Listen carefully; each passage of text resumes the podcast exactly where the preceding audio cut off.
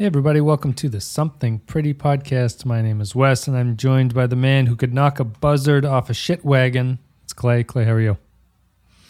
I'm good. I was just waiting for the preliminary signal that you were going to show your ass. Well, here it is. Get ready, everyone. The video podcast version of this one has me freely showing my ass to everybody who will take advantage of it. A lot of ass showing in this episode. A lot of people exposing the top, the bottom, and the whole thing. How are you? Good? Yeah, good. Getting into the third season of Deadwood here, rounding out my Batman comic. Things are going pretty well. That's good. Are you the fine man that I should take you for, or are you somebody else? Are you the drunk on the top of the the platform, or are you somebody else that was more respectful? I'm just one of the shit kickers in the background. Yeah. Yeah, I'm the guy about to walk into the gym after two people have been murdered before Charlie stops me. You don't want to go in there, partner. This is I Am Not the Fine Man You Take Me For. We're going to play a little bit of music, get that branding of the podcast out there, and then we'll come back and we'll break it down. You're listening to a podcast that is a lie agreed upon. Join Wes and Clay as they discuss HBO's Deadwood and tell you something pretty. I Am Not the Fine Man You Take Me For. It's the second episode of the third season of Deadwood, directed by Dan Attias, I believe that's how you say it, written by David Milch and Regina Corrado. In this one, I am not the fine man you take me for. A drunk mounts the hustings in the thoroughfare to lament his luck in Deadwood. Cochran advises Alma that she needs intervention with her pregnancy. Hearst's man, Captain Turner, delivers a diagram to Swearengen. Johnny, Dan, and Swearengen puzzle out the drawing. It might represent the gem. Two miners order drinks in the gem. Swearengen, seeing a trap, slices one's throat. Dan kills the other. Alma prepares her affairs, naming Sophia her inheritor. Jane tells the school children of scouting for Custer. Johnny and Dan resume their interpretation of the paper, believing it predicted the scene in the gem. Hearst invites Swearengen to watch the speeches together. Trixie assists Cochran in Alma's abortion. Farmer and Star make their speeches, followed by Harry Manning and Bullock. In Hearst's room, Turner holds Swearengen down. Hearst chops off his middle finger with a hatchet. So here we are with this one. Second episode of Deadwood. Do you have any thoughts about how this season's different than the one we just got done with, the second season, or how it compares to the first season? Even talked about this a little bit in the first one, mostly focusing on like how it looked. But I'm wondering if you're sensing anything different in this one. Do you believe the speeches will be delivered tonight? The speeches, the elections, are hostage to the business of the camp, which is bloody, murderous.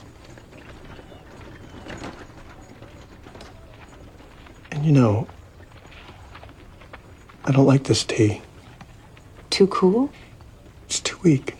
I do not make weak tea. I oughtn't to tease. I like mine unusually strong. You might have said, Seth, it's an easy thing to fix. You're right. I'm not a mind reader. I've said it now. My goodness. Well, it does continue to feel a little bit more like the first season in that it's, I feel like they've kind of dialed the violence back up a bit. Yeah. It's more active, you know, I feel. Like yeah, it's the violence is kind of an active outcome, or the violence is an outcome of becoming more active with your plots, I think. Yeah. You know, I know we're only three episodes in, but... two. So, two? Really? Jesus. Yeah. Okay, two episodes in. But I'm not quite sure. I feel like, strangely enough, season two was really focused in where it was going. Yep. And this one, I'm not totally sure if it has that focus yet. Okay.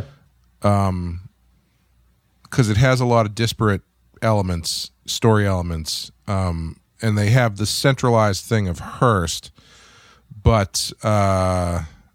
I don't know. I mean, it's too early to really tell. Yeah, they're still building, because I guess by this time in the second season we had just finished up the two-parter, which was not super. It wasn't super insightful into where the second season went by that point. Right. So it is kind of a slow burn to get anywhere. But yeah, I would agree that I think the third season so far does feel a little bit more sort of scattered in what it's doing. I feel like the characters kind of all off in their own universes in a lot of ways, and some of them don't interact with each other the way that they used to in the second season. And I think that mm-hmm. Silas has a quote in this episode about like, I feel like I've been shunted to the side because he's off doing the business with Star.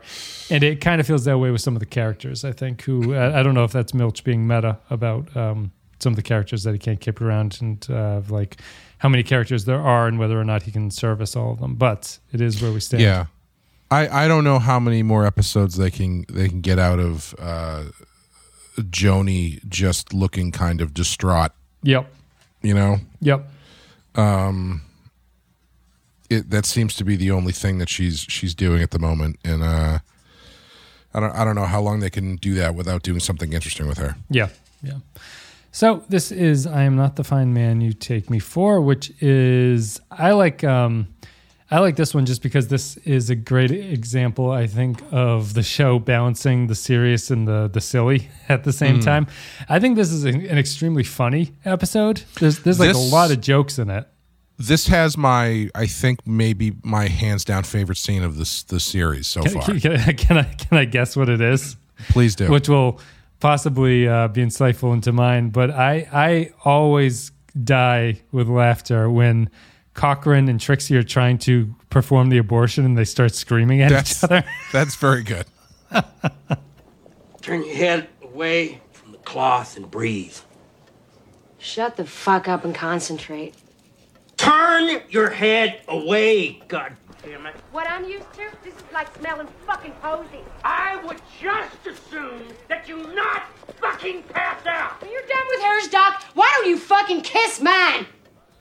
He's like, I don't need you fucking passing out while we're doing this. Ellsworth is like outside on the porch listening to them yell at each other. Especially because the thing that directly precedes that is him saying, you're ready to do exactly what I tell you. And she's like, oh yeah, absolutely. And the first thing he tells her to do, she doesn't do it. I even like the way it ends where they both stop yelling and they get down to business, and like Doc Cochran is like very focused on the procedure that's in front of him. But I think Dorff has a great yelling voice. He's like a great yeller actor. And that's very funny. Was that yours or were you thinking of something else? No, it's when Andy Crane goes in to see Cy, and Cy starts doing this whole bullshit I've seen the light revival thing while waving a gun in his face. Yes, yeah. And it's clearly something he had planned to do, and then people just keep coming in and fucking it up. Botching their entrances, yeah. And eventually that's... What's so funny about it is that the botching of the stuff almost convinces him that he's not going to kill him because it's so fucked up that he can't actually kill Andy Crane. He's like, it's not even worth it at this point. But it's just like, because it's such a great Cy... Like, it's a great Cy performance. There on two levels. It's a great Powers Booth performance, but it's a great Cy performance as well. Yeah. It's kind of in the vein of when he was drinking the champagne and sending the whores on their way to go with Joanie. Yeah. Yeah. But it's just the way that they keep coming in and keep screwing it up, and then eventually he's just kind of like, fuck it, and Crane is even just like, I'm just going to see myself out and just leave. Unbelievable, leave the room. Yeah. Fantastic, very very good. Therefore I say to you, every sin and blasphemy will be forgiven, except blasphemy against the Spirit. Couldn't Matthew be speaking at me there? Oh, Christ a fucking mighty, I'm so glad to fucking see you, Andy, with forgiveness in your fucking heart. Where is this strength coming from now? Where is this strength coming from that I feel flowing into me, that lets me sit up and try to fucking touch you, Andy? If only you'll fucking let me. Fuck me! Fucking Jesus Christ Almighty! Can you feel what's fucking moving here? It's moving in the room right now. Only you'd hold me. I believe I could walk.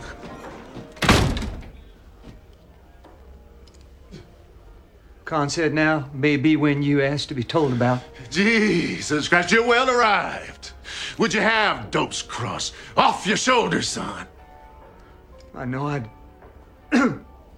like to take less. Then fall to your fucking knees. Get to your motherfucking knees, Leon, and ask the Lord to lift your burden partway. Hear me?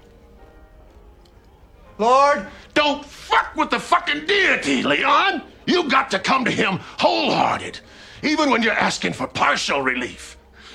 Cy's in recovery, obviously, so he's been sort of...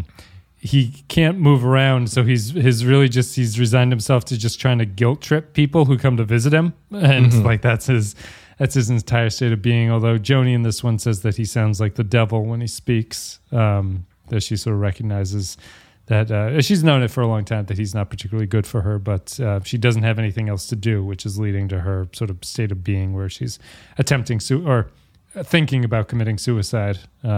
Inside thinking about possibly looking into considering the possibility of maybe committing suicide. You have to rent the place from Shaughnessy. We don't get any Shaughnessy in this episode, unfortunately, and I like that character, but he will return. So Cy's on the down and out.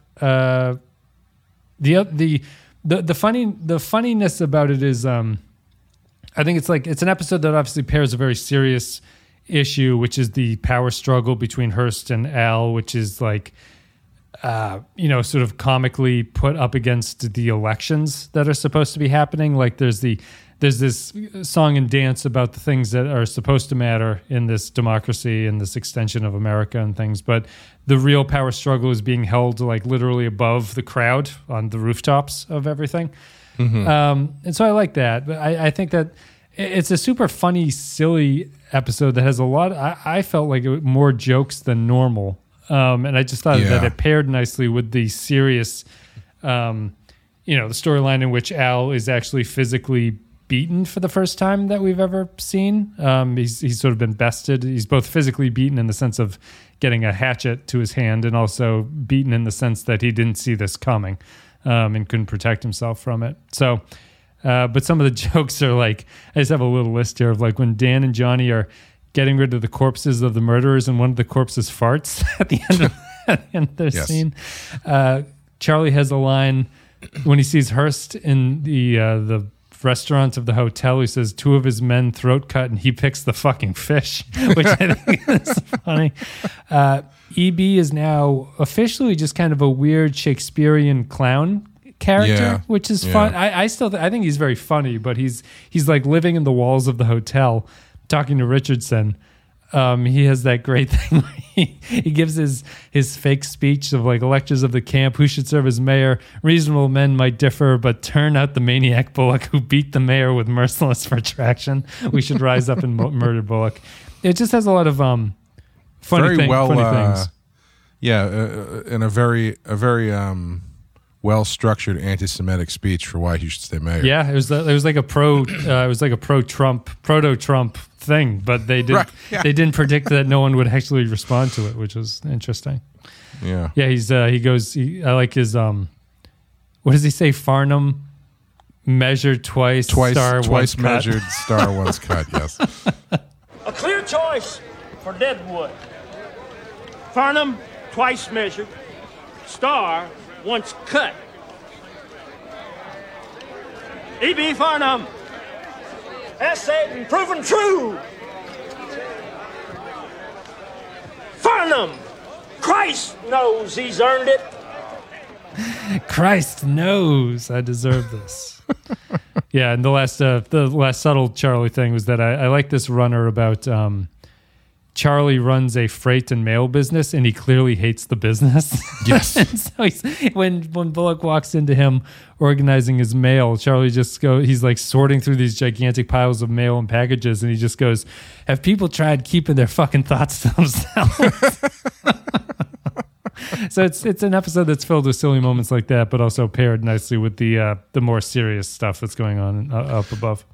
Yeah, I was actually really surprised at the scene where they kill the two guys at the bar. Yeah, because I thought what they were doing, I thought that they were running through like a mock situation.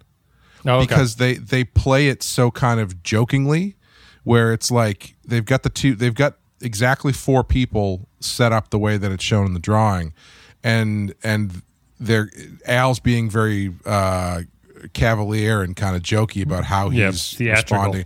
Yeah. So I thought what they had done is I thought they had shut the bar down for 15 minutes so they could run through possibilities of what this might entail. I was not expecting them to actually be killing two people. Oh, so you didn't recognize the two guys at the bar from the first I thought episode. I didn't recognize the first guy, but the second guy I recognized. Oh, okay. Interesting. Yeah, they return for that one. But yeah, what did you that plot line is kind of like one of these Deadwood things where I feel it makes sense, and it possibly makes more sense than I understand it too if someone were to like explain it to me. But it's one of those things of like I think we've talked about it before. Whoever, I think it was Gerald McRaney, the actor who plays her, said that like Milch's writing reminds him of Faulkner, and that like in the moment some things don't seem to make sense, but when you take a look at the whole, it makes sense. Mm-hmm. I kind of feel that way about the what Hearst is giving to Al there, like the Hearst's attempt to make Al feel. Salved or whatever the expression that they use in to make him feel that he's being respected again. Why he has to offer up his henchmen to him to do that, and whether or not that's what Hearst wanted to happen in the long go. Like it feels like it's a long way to go, and you lose some of your valuable. I guess to Hearst it doesn't really matter, but like losing some of your men would seem like it's something that you should be more careful of, but I guess maybe that's what Hearst is saying, that he doesn't really care. I guess I'm just wondering what you thought about that whole, the back and forth between Al and Hearst in terms of like the sort of arrangement that they come to with each other, where they agree to finally meet at the end, like whether or not the build up there made any sense or what you thought about it. I was not really following it. What I took away from it was that Al was starting to get paranoid because he wasn't sure exactly what was meant by the letter or anything else. So they were starting to dial up his paranoia. Yeah. But yeah, like I couldn't track if the two guys were there in the bar, what were they there to kill Al? Yes. So that seems to be one. So my understanding is that Hearst did this with the intention that if Al did not see through what was going to happen, Hearst wins in that situation, right? Sure. He's trying to he's kind of playing a mind game, sussing out his opponent by giving Al the note to see if Al can understand what the note is going to mean to them. Mm-hmm. And so that's my understanding there. And I think Dan and Johnny talk about it later, which is that I thought it was a football defense. Yeah, it does have some John Madden 64 graphical component to it. Dan and Johnny talk later on about like that was, you know, Hearst showing his ass, and that was Swearengen showing his ass.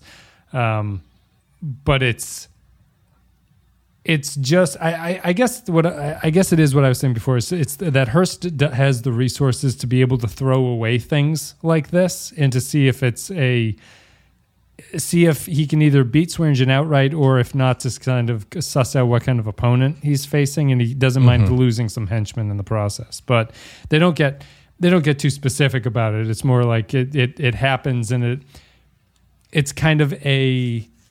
It leads into this larger idea, and I guess I'm curious if you saw this, about like Hearst's plan is to ultimately make Al more comfortable than he should be when he goes to visit him at the second part, to sort of like give him this false sense of confidence that he's figured this out, and for the audience to be watching the show go like, oh, Al figured out what the plan was, so that Al's like now in control of the situation, and it turns out to be not the case at all by the end of the episode. I wasn't tracking that so much, but I liked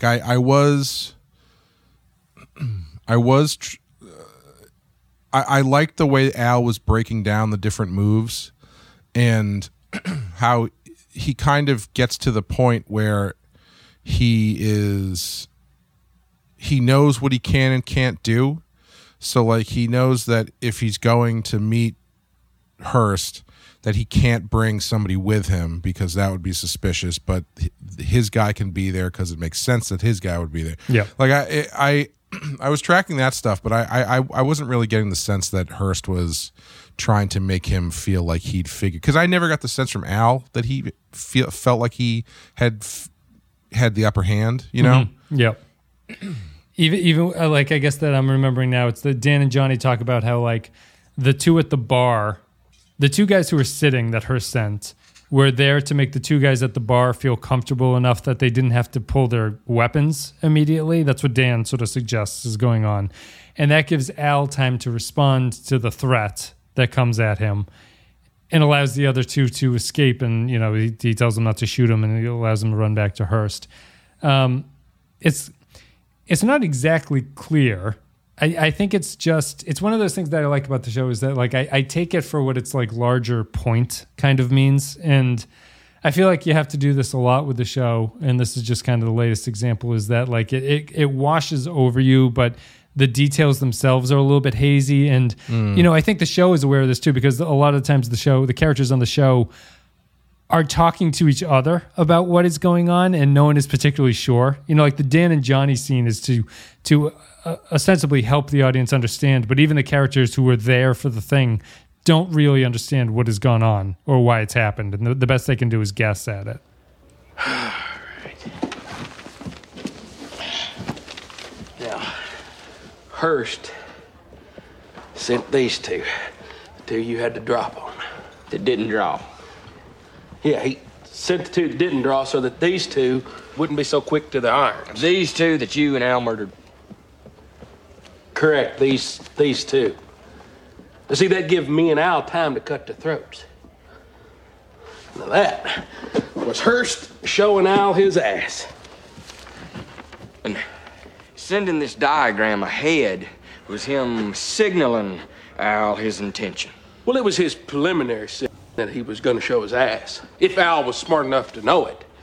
Otherwise, if Al didn't know it was coming, he'd have been surprised when those two didn't back these two's play. Well, thinking that Al would throw his hands up surprised shows that Hearst ain't too smart. Yeah, he's smart, Johnny. I mean, they both, him and Al, real fucking smart. Right, yeah, that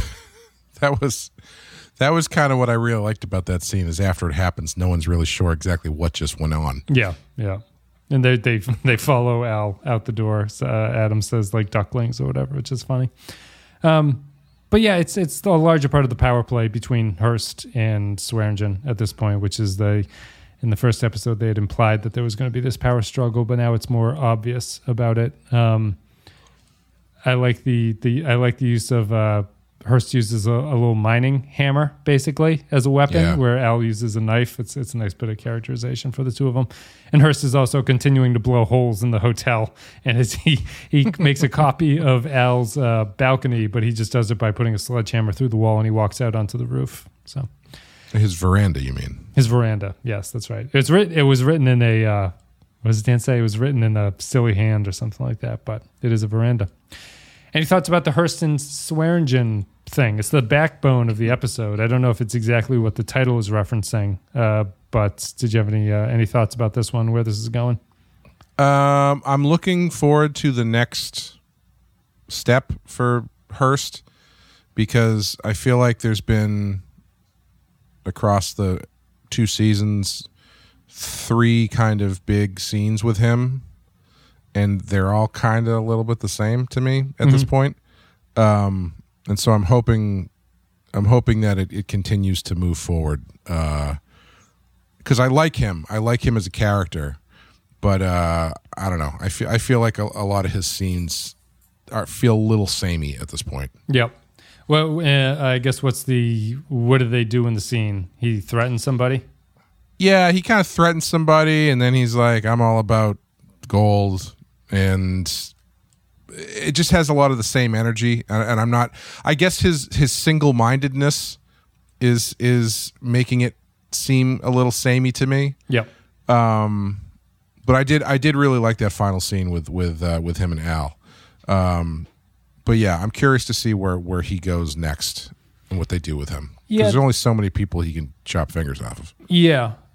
I like Hearst because of his single-mindedness, really. Yeah. I mean, it's not the single-mindedness that I have a problem with. It's just that, I don't know, I want to see more from him as far as like what they have him do and the way that they write him, I guess. And because I think it's just some of his dialogue scenes are starting to feel kind of similar. Okay, interesting. Yeah, I think there was a general sense of in the Deadwood Bible, there was a sense of some of the writers who had left that they thought that they thought there were a few too many scenes about Hearst pontificating, which we haven't really got into. But I disagree just because I enjoy his pontificating. I think that he's kind of interesting. I don't think it's bad. I'm just curious to see them do something new with him. Right. Where else the character can go. I mean, he is, I feel like this season is in a lot of ways more theatrical than the prior two seasons. Sure. I feel that there's a little bit more like, I don't know what you call it. You'd call it like allegory or this like theater aspect where sort of like the rational thing that could be done is not done. And it's done. It's sort of like, I guess the easiest way to describe it is the way that Hearst carries himself, right? In that he like stands up on the roof overlooking the town that he's a threat to, and no one shoots him. You know, like there's a surreal unreality to the fact of like how powerful he is. Doesn't make sense in a kind of real world context, but it makes sense in terms of like the narrative that goes around him. I find him to be very theatrical in that sense of like sitting in the broken down hotel that he's like smashed all the holes into, and like him standing on the roof and no one cares.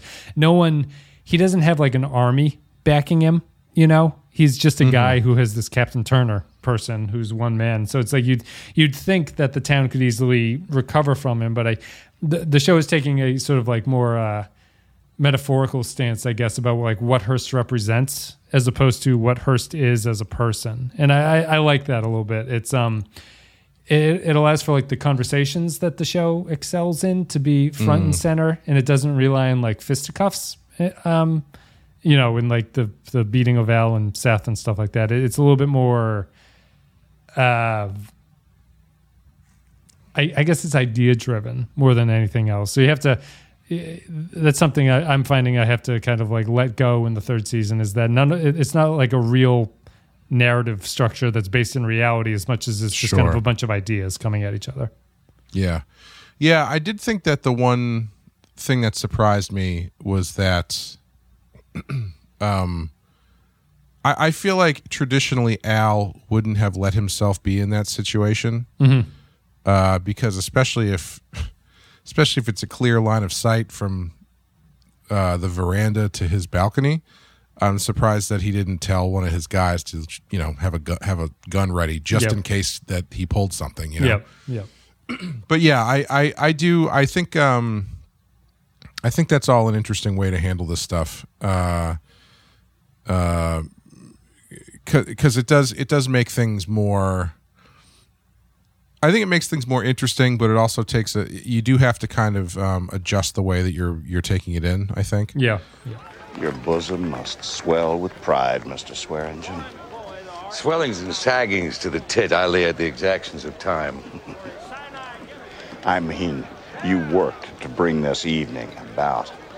Labor without pleasure makes us our destiny's slaves. To work for crumbs or to keep from the lash says maybe a slave's what you are. And they do not that there's not a internal plot logic to why things can happen. Like Bullock can't arrest Hearst at the end, right? Because that's not the for once Seth actually listens to Al and doesn't do the bad idea, which would be to go up and arrest Hearst for what he'd seen. Arrest if he's lucky. Right, yeah. He might have just gone in there and fucking killed him. So Bullock can't do anything directly to him. And so they do have a little bit of like narrative logic as to why that would be the case. But it's still, the scene ends with Bullock just walking through the thoroughfare as Hearst is standing with his hands in his pockets looking down on the town. Mm-hmm. And that's really what I like about Hearst, is that Hearst is not a real person. Hearst is like an empty concept of a person. Sure. Milch describes him as he's so into the abstraction of gold and wealth that he no longer sees anything as valuable, because he's so much into the sort of like, this rock means something to me, that he doesn't think anything of killing people at that point, because he's given himself over to this abstraction about what wealth is and what power is. It does surprise me a little bit, though, that they aren't just like, how about we just fucking kill this guy? Well, like what's in the world of the show, I feel like the town conspiring to kill Hearst is not above, is not beyond the pale, Yeah. I guess you have to assume that Hearst has, if you're looking for the reality of it, is that like Hearst knows and has it set up that if Hearst is taken out of the situation or something bad happens to him, then it'll just be like hellfire and brimstone for the town. Yeah. I don't think anyone has voiced that, but that's my interpretation of it. Yeah. It's one of those things where it's like, I'm a little surprised that they haven't had someone just suggest it so they could get it out of the way. Yeah. And instead of like having it be something that's like, well, why? Clearly this guy is a threat to everybody. It's not like he himself is bringing anything specific of value to the town. It's not like if they kill him, they cut off a big supply of like goods or money or something. Right. He's not backing the town in any sense, right, or bringing anything in.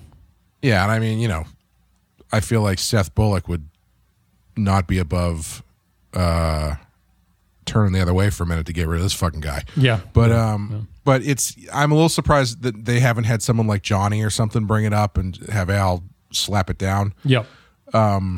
But I also understand that in the way that they are presenting him, as this overwhelming looming force that can't be just defeated easily. Yeah.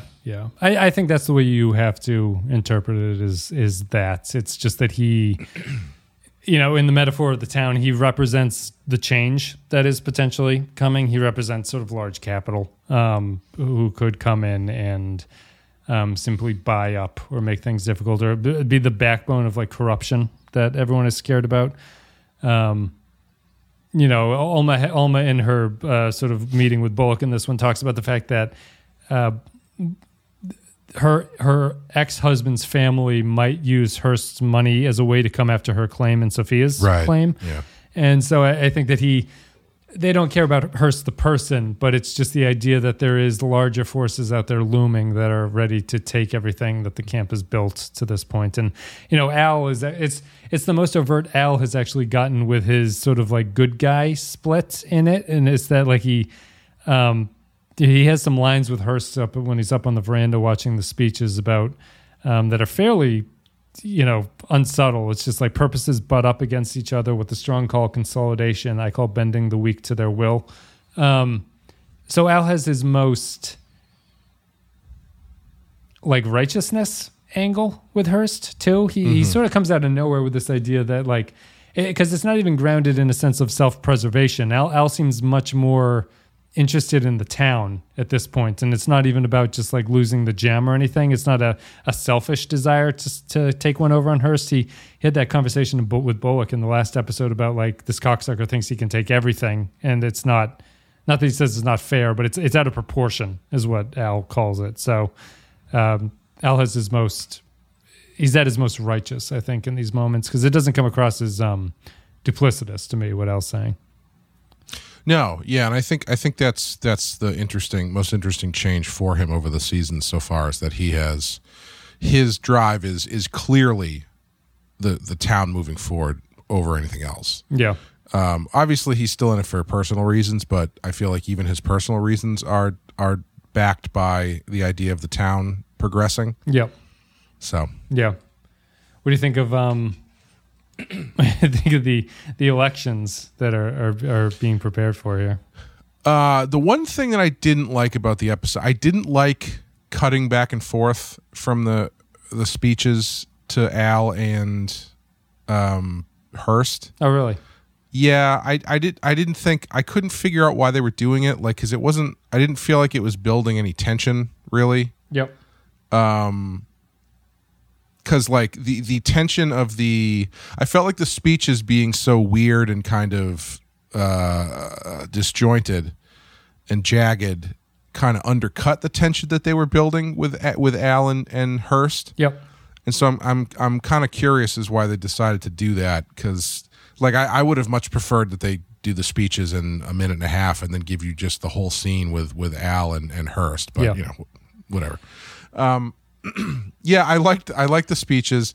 I really liked the guy from was it the number 10, whatever his name is. Yeah, who's running for sheriff? Harry. Yes, I think his name's Harry. I really liked that guy's speech. I liked Seth's speech, which just had nothing to do with anything. For Saul. Yeah. But I liked the other guy's speech, Harry's speech as well, because he was like, "Well, I think we should have a fire brigade, and I'd like to do it because I've always liked fires." I really liked that. I thought that was very funny. Yeah, I think I think the reason that they intercut them is that there is a.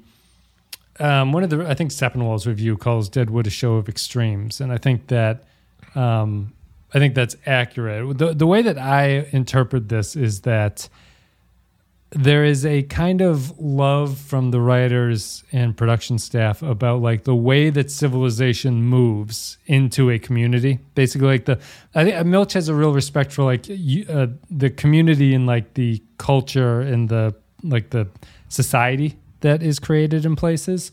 Mm-hmm. But he's pretty critical of he's kind of David Simon-esque in that he's critical of, like, the institutions that form around the core of what the communal spirit is in some ways. Like, so he, you know, because Swearengen and Merrick in this one have a scene where it's really just Al saying that, like, the press is corrupt, and it's like, you don't need to know any, like, you're selfishly wanting to know information to tell each other, and you think you're serving this higher purpose of being, like, the fourth estate when you're really just a guy with a printing press, you know? Right. And I think that the elections serve the same thing, is, like, elections are very important in, like, a cornerstone of our democratic society, but the elections here are, like, comically bad. You know, mm-hmm. While the real power brokers are what I said earlier, which is that it's the conversation between Al and Hearst is what the real conversation is being held.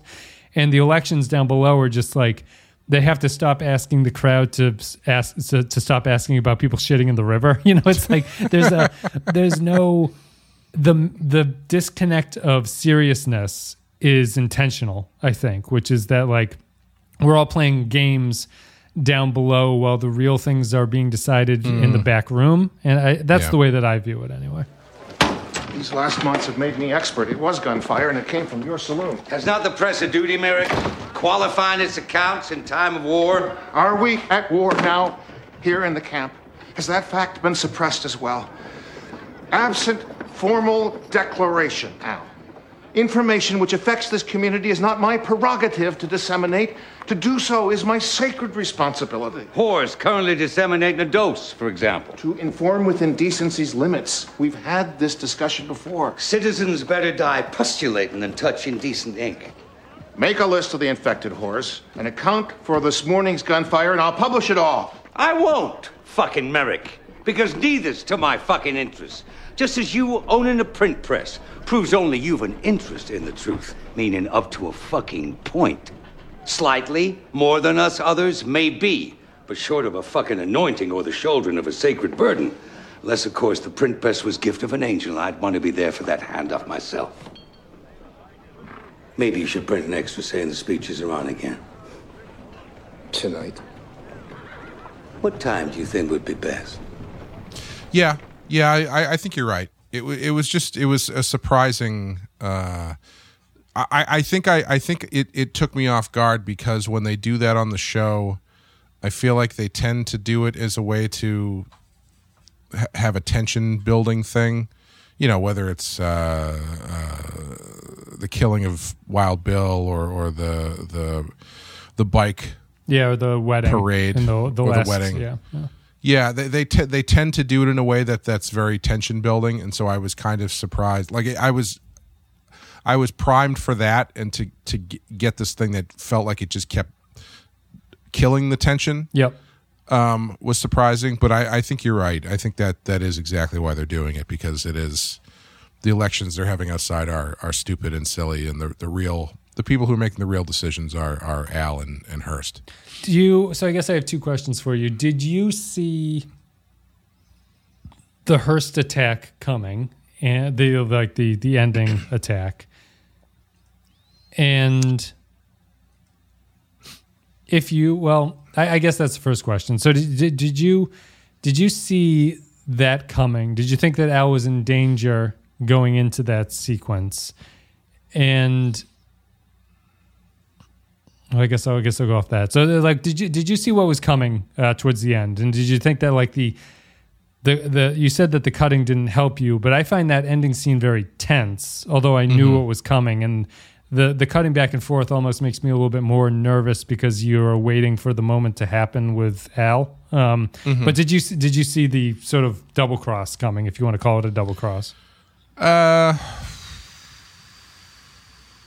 guess not. Because the Sappenwall review is pretty strong on the fact of, like, let me see if I can find it. This is an episode that gets a lot of laughs out of Al's goons trying to figure out what the note means and why Hearst would send it, and from the general chaos caused by the event, like Charlie's reaction to seeing the gem carnage.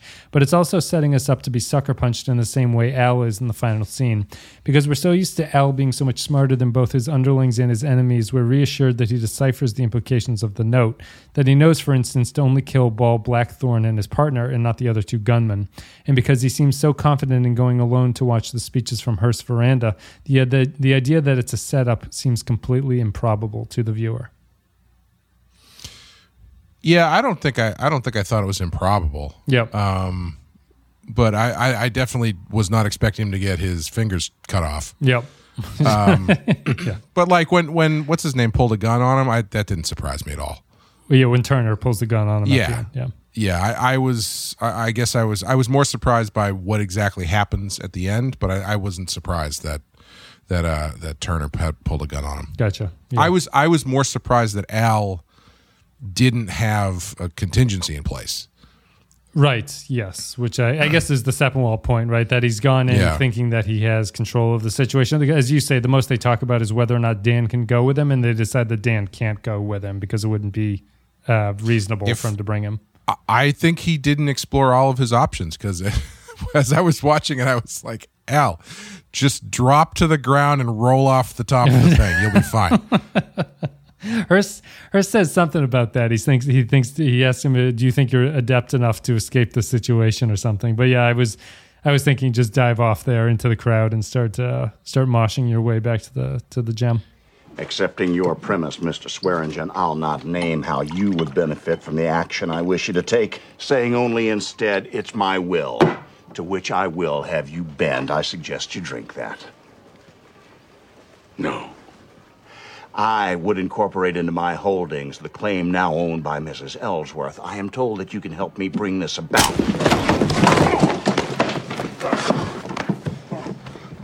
Tell me how you will help. This is a grip I'm used to.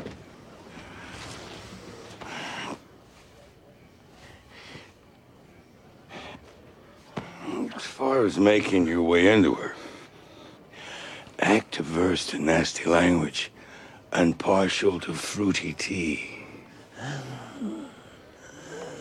I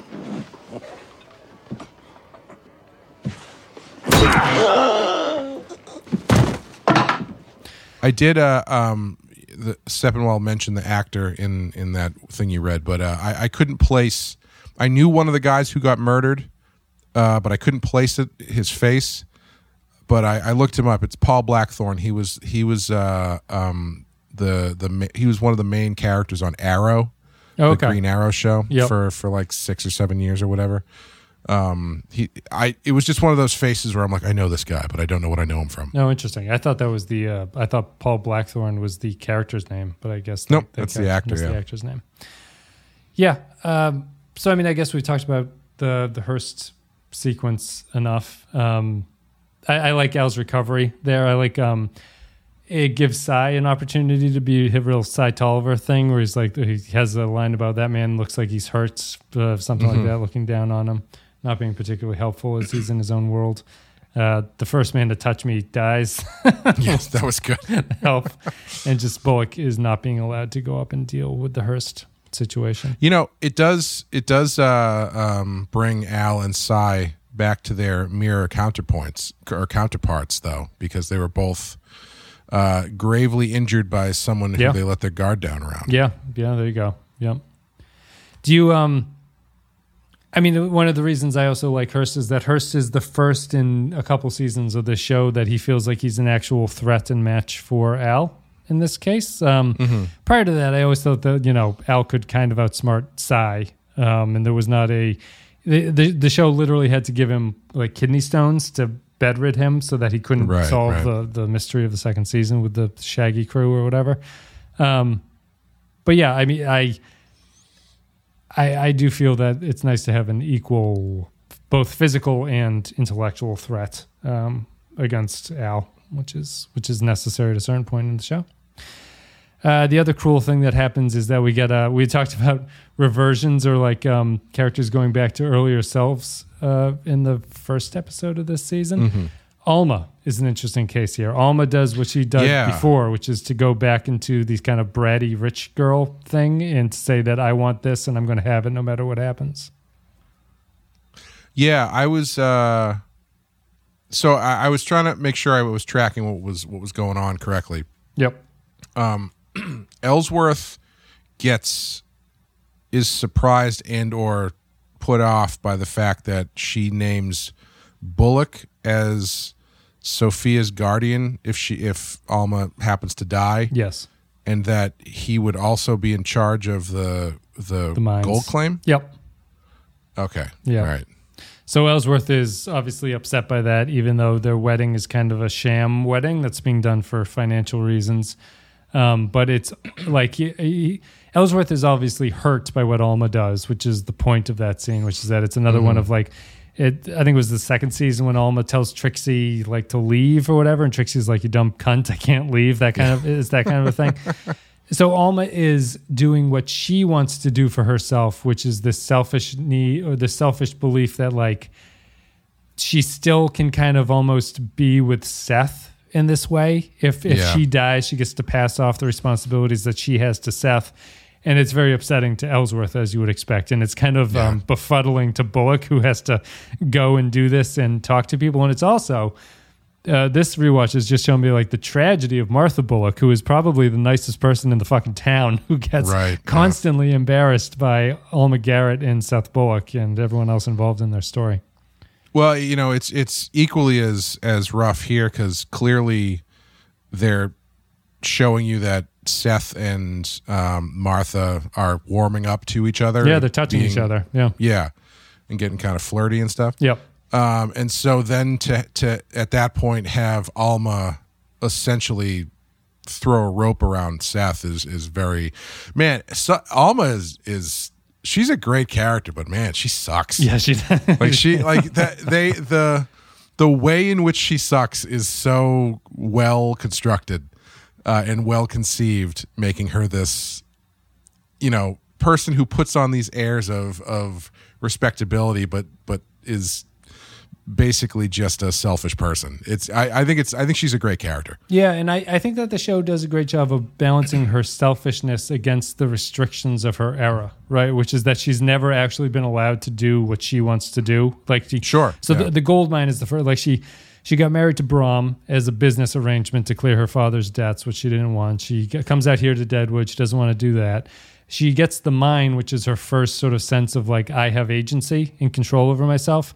But then she loses Bullock, because Bullock is already betrothed to Martha, and so she loses that. But it's her selfishness is, you know, gross and how harmful it is to someone like Ellsworth, who's only been positive to her. But it's also kind of like understandable in that it's a woman who thinks she might die, trying to take last moment of control over her life, even though it's harmful to everybody else in the room. Well, yeah, I mean that's the other side of the equation, right? Because she's been married out of convenience twice, right? You know, and right when she thought she had what she wanted, which was Seth, that blew up, and then she ended up pregnant, had to get married for convenience again, and so she's asserting her agency in that moment, because the only reason that she did this is because she was having a baby. Yes, and if the baby was off the table, literally and figuratively. Yes, yeah. And she was off the table as well. Then there's no reason that she can't just reclaim the agency that she had before, right? Except for the fact, and the thing is that she doesn't care that reclaiming that agency causes harm to the people around her, right? Yeah. So it's a weird catch-22 kind of situation for her, where it is admirable that she is being so independent given the time period, but it is also very despicable is not the word, but just it's very like hurtful, unfortunate, hurtful. That it has to hurt so many people to do it, and that she doesn't care. Like, I mean, that's the thing that's interesting too. It's like she is more interested in, or I should say, the having that agency is more important to her than whether or not she hurts somebody. Right. Yeah. Yeah, because because obviously she sees the relationship as different than Ellsworth. Ellsworth feels like he's kind of bought into this family unit because he fathers Sophia quite a bit. Like, they've made a point of showing that he's hanging out with Sophia a lot, and he seems to have a connection. That initial dialogue where Alma is kind of like stating her last will and testament to Trixie and Ellsworth, I really like that dialogue. It's, you know, it's bound in the double speak, the double meaning of like, it was property before our nuptials is what they keep talking about, and he's like, I fucking know what it is. I like the wordplay that they do with that scene. Although Martha's an interesting character because she's pretty low key, and this rewatch where I'm sort of critically watching it, she is doing a lot without actually doing anything, which is a really tough actor spot to be in, because I think if you're not paying attention, Martha can kind of come across as a character who's just kind of there and is preventing Seth and Alma from being together, right, and isn't doing much outside of that. Oh, sure, yeah. But she's that's the Breaking Bad and a gun effect. Yeah, I guess they are kind of similar in that way. Breaking Bad is even less subtle in what she's going through, I suppose. But Deadwood is so if people aren't picking up what's going on in Breaking Bad, I guess it's obviously more missable here, as I was kind of missing it the first time as what was going on. But it's like she has that night scene where she invites Jane to speak to the kids, and when Jane leaves, she says that Sophia and Martha are both very brave women. And it just ties into that, like, it's an interesting, she's an interesting foil to Alma, because Martha is also not given what she wants, but she makes the best of her situation each time. Right. And she's pretty selfless about it. Right. Yeah. Yeah. I like her a lot. It's funny you said she looks like she's the one preventing them from being together, and I'm like, I don't want them to be together. Right? Yeah. I don't want. I want Seth to take care of his fucking family. Is what I want him to do. I don't want him leaving them or leaving her to go run off with Alma. It's like Swearengen at the end of the last season, where he's like, "Take a right," and then he walks off. And goes on.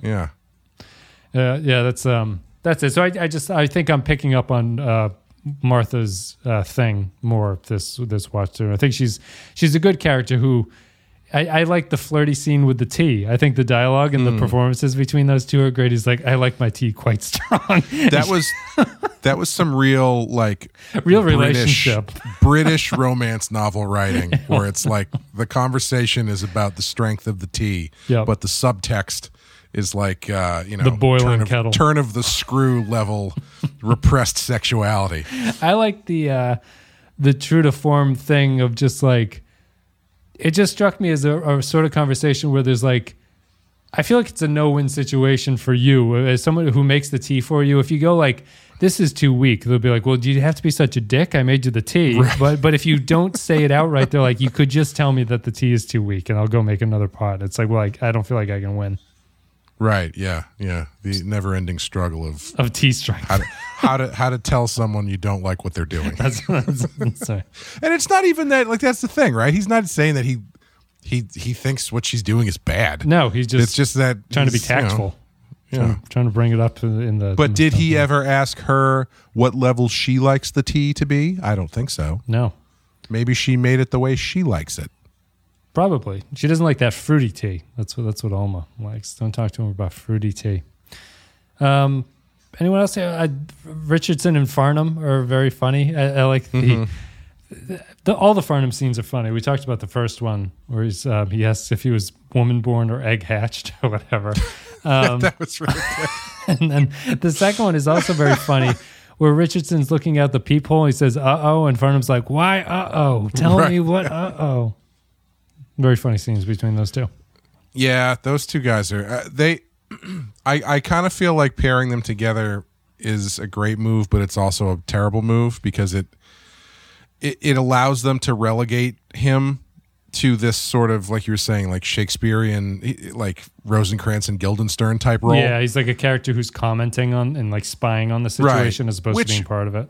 Which I like. But I think I liked him more when he was actively involved. Yeah, they took the hotel away from him is the problem. Yeah. And, but at the same time, like I do like the idea that he's now this like ghost. Yes, right. Yeah, right. That just and like you said, he's living in the walls of the hotel because it's the it's the only thing that he really had going for himself. Right. Yeah. But I do like it more when he's actively involved and not just kind of viewing things from the sidelines. Yeah, I would largely agree. It's the difficulty with it is that the Richardson and Farnum scenes are like just gold with each other. They're just so funny to each other that it's hard to say it was a misstep as much as it does. And it's what you're saying. Like the symbolism of it is good, I think. Like I like this of what Farnum has become ever since he sold the hotel, but it is you're no longer having funny scenes with Farnum talking to Swearengen or just going over and like talking to different people. He's really just relegated to talk to one person.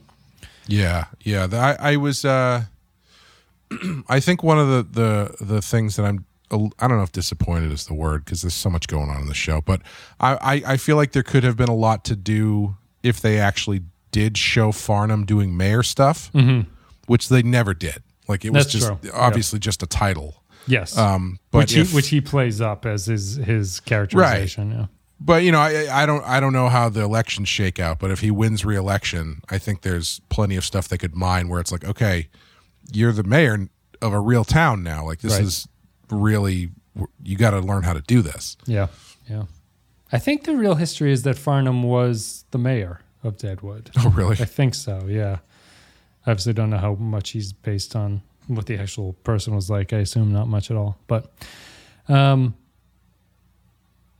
have to bring up Doc and Trixie yelling at each other again because it's so fucking funny. I'll probably put the clip in twice, I would assume.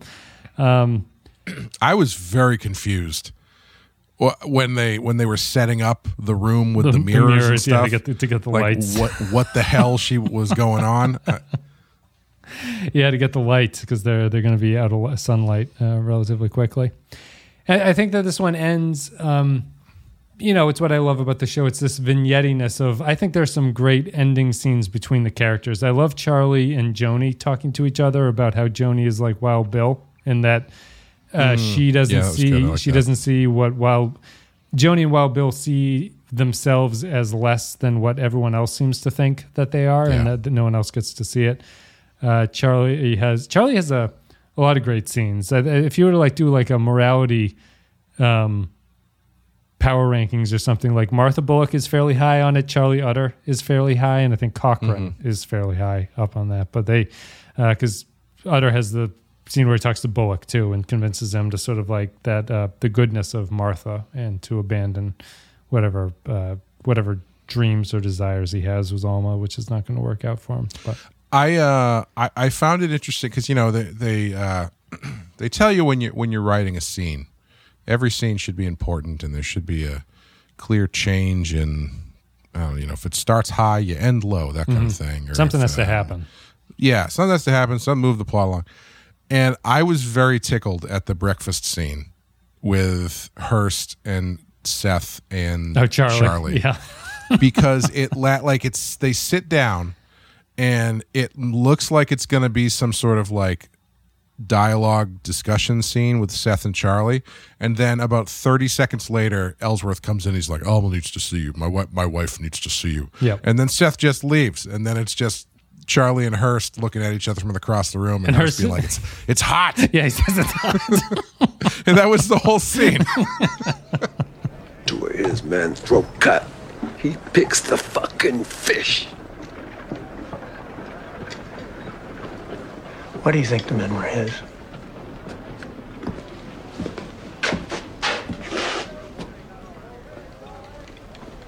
My wife would like to see you.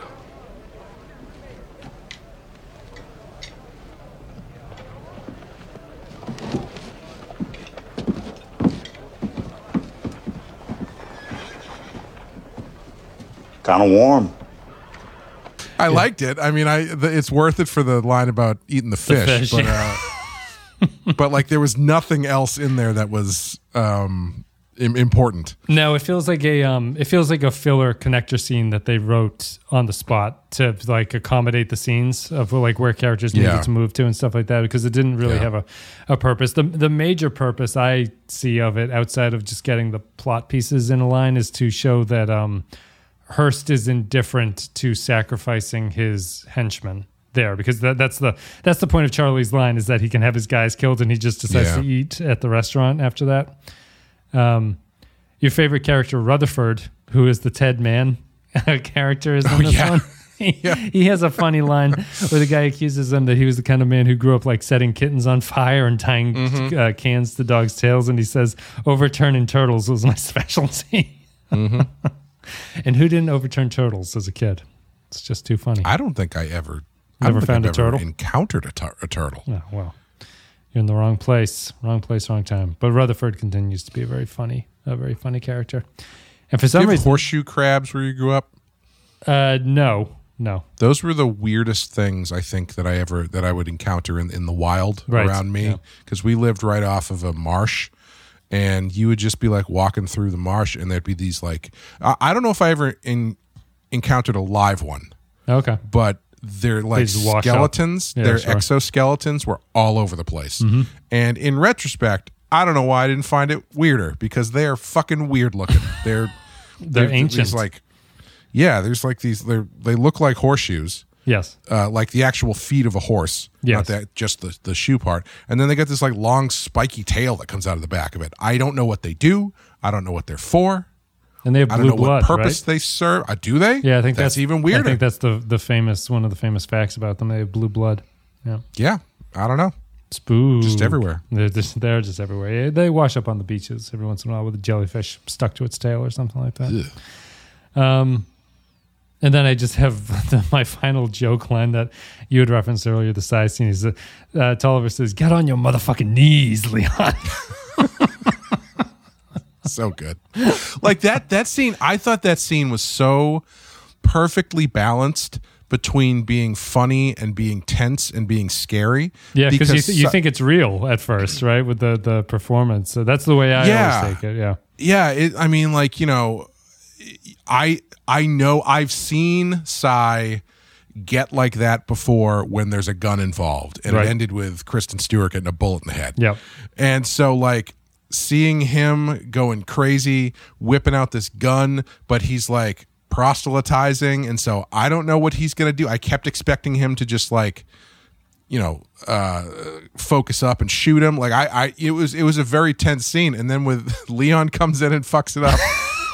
And then the next guy comes in and fucks it up. I just thought it was great. It showed it showed that Cy's thing is so much like an act. Yeah, very, very performative. Like, yeah. Very performative. And so when his rhythm gets screwed up, he's just like, Powers Booth gives a great facial reaction to when Leon comes in too. He's so like disappointed that he's come in at the wrong time. And Leon just comes in and says, like, I was told that this is when you wanted me to come in, Mr. Tolliver, or whatever he says, but exposes his hand. Horseshoe crab blood is blue. Yep. And they use it for medicine. Yeah, there's something special. Does it say what's special about it? There's something unique about it. Is it like type O blood or something? Like when you use it in transfusions or something like that? Is it very similar to human blood? Maybe that's what I'm trying to say. What are we looking for here? Medicine. And outside of that, I don't think I have anything else about this one. Labor without pleasure makes us our destiny's slaves. To work for crumbs or to keep the lash, says maybe a slave's what you are. It's their blood can be manufactured into limulus ambeocyte lysate that is used to detect pathogens and indispensable medicines such as injectable antibiotics. Oh, okay, so they're like a testing solution basically. Interesting. That's crazy. What a weird fucking animal. The blue bloods.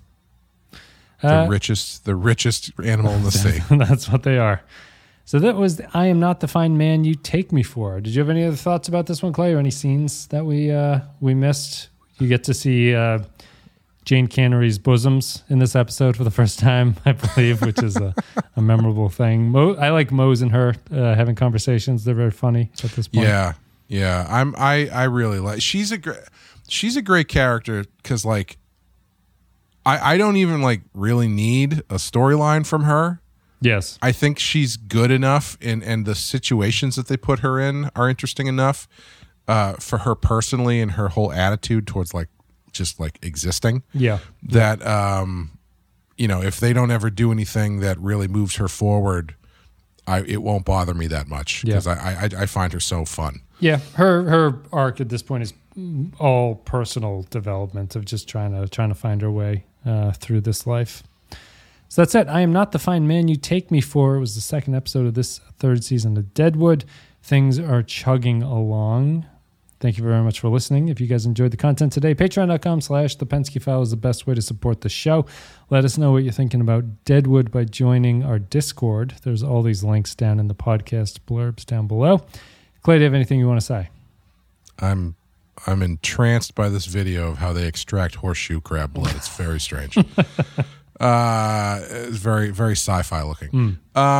Check out Rotten Horror Picture Show on Patreon. We're doing video nasties this year.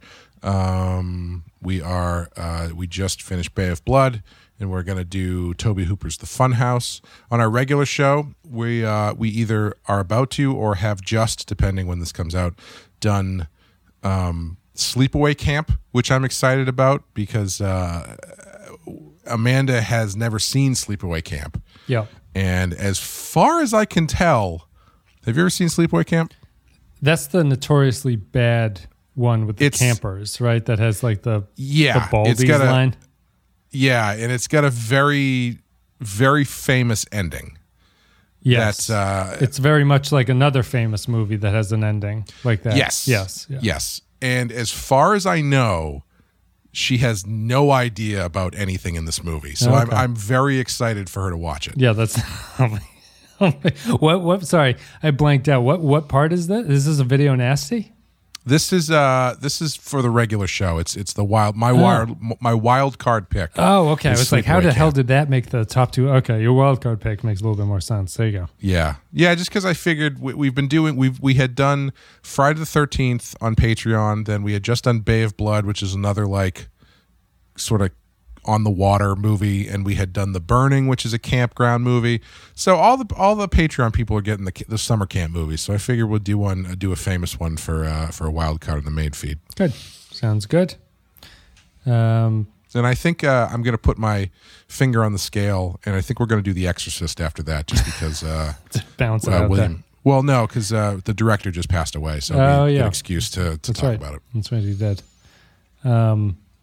Oh, goddamn. See, if I had a better mind, the Rutherford has a great line about scales of justice. Why is justice blind? Because she can't see how you're tipping the scales or something. He has some line like that. Oh, I wish I had a better memory for these things. That's it. Thanks, everybody, for listening to the show. Thank you for listening to our coverage of I'm Not the Fine Man You Take Me For. I forget what the next episode is called, and I don't have the book in front of me, so I can't figure it out. But I will let you know. We'll be here next week with that episode. So, see ya.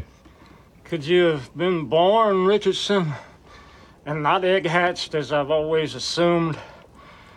Did your mother hover over you, snaggle-toothed and doting as you now hover over me? I loved my mother. Puberty may bring you to understand. What we take for mother love is really murderous hatred and a desire for revenge. Will you give your speech to be mayor tonight? Whatever night I give it, count on me not to mince words. Electors of the camp, as to who should serve as mayor, reasonable men may differ, but as to who should be sheriff, we all ought to speak with one voice, and our words should be, turn out the maniac Bullock, who set upon the mayor unprovoked, who beat him with merciless protraction. Bullock should be murdered. We should rise up and murder Bullock. Thank you very much. My father didn't like me.